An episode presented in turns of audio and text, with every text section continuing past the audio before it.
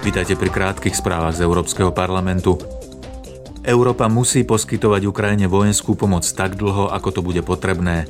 Zhodli sa na tom poslanci Európskeho parlamentu počas plenárnej schôdze v Štrasburgu.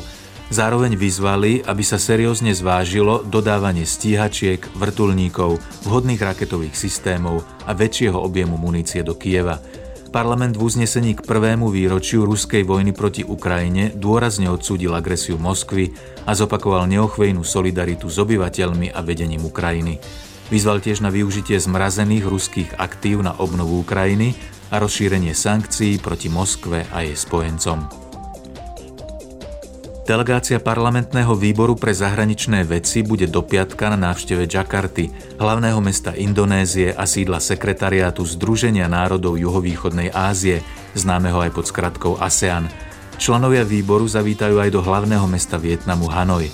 Hlavným cieľom tejto návštevy je prispieť k posilneniu strategického partnerstva medzi Európskou úniou a Združením ASEAN, najmä k spolupráci medzi parlamentmi, Delegácia chce tiež zlepšiť bilaterálne vzťahy s najdôležitejšími partnermi únie v tomto regióne.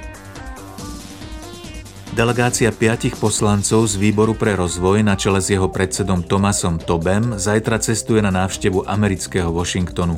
Mala by tam s americkou stranou diskutovať o aktuálnych krízach v subsaharskej Afrike i rozvojových krajinách v iných častiach sveta. Členovia delegácie sa takisto stretnú so zástupcami Medzinárodného menového fondu, Svetovej banky, organizácií občianskej spoločnosti a think tankov. Počúvali ste krátke správy z Európskeho parlamentu.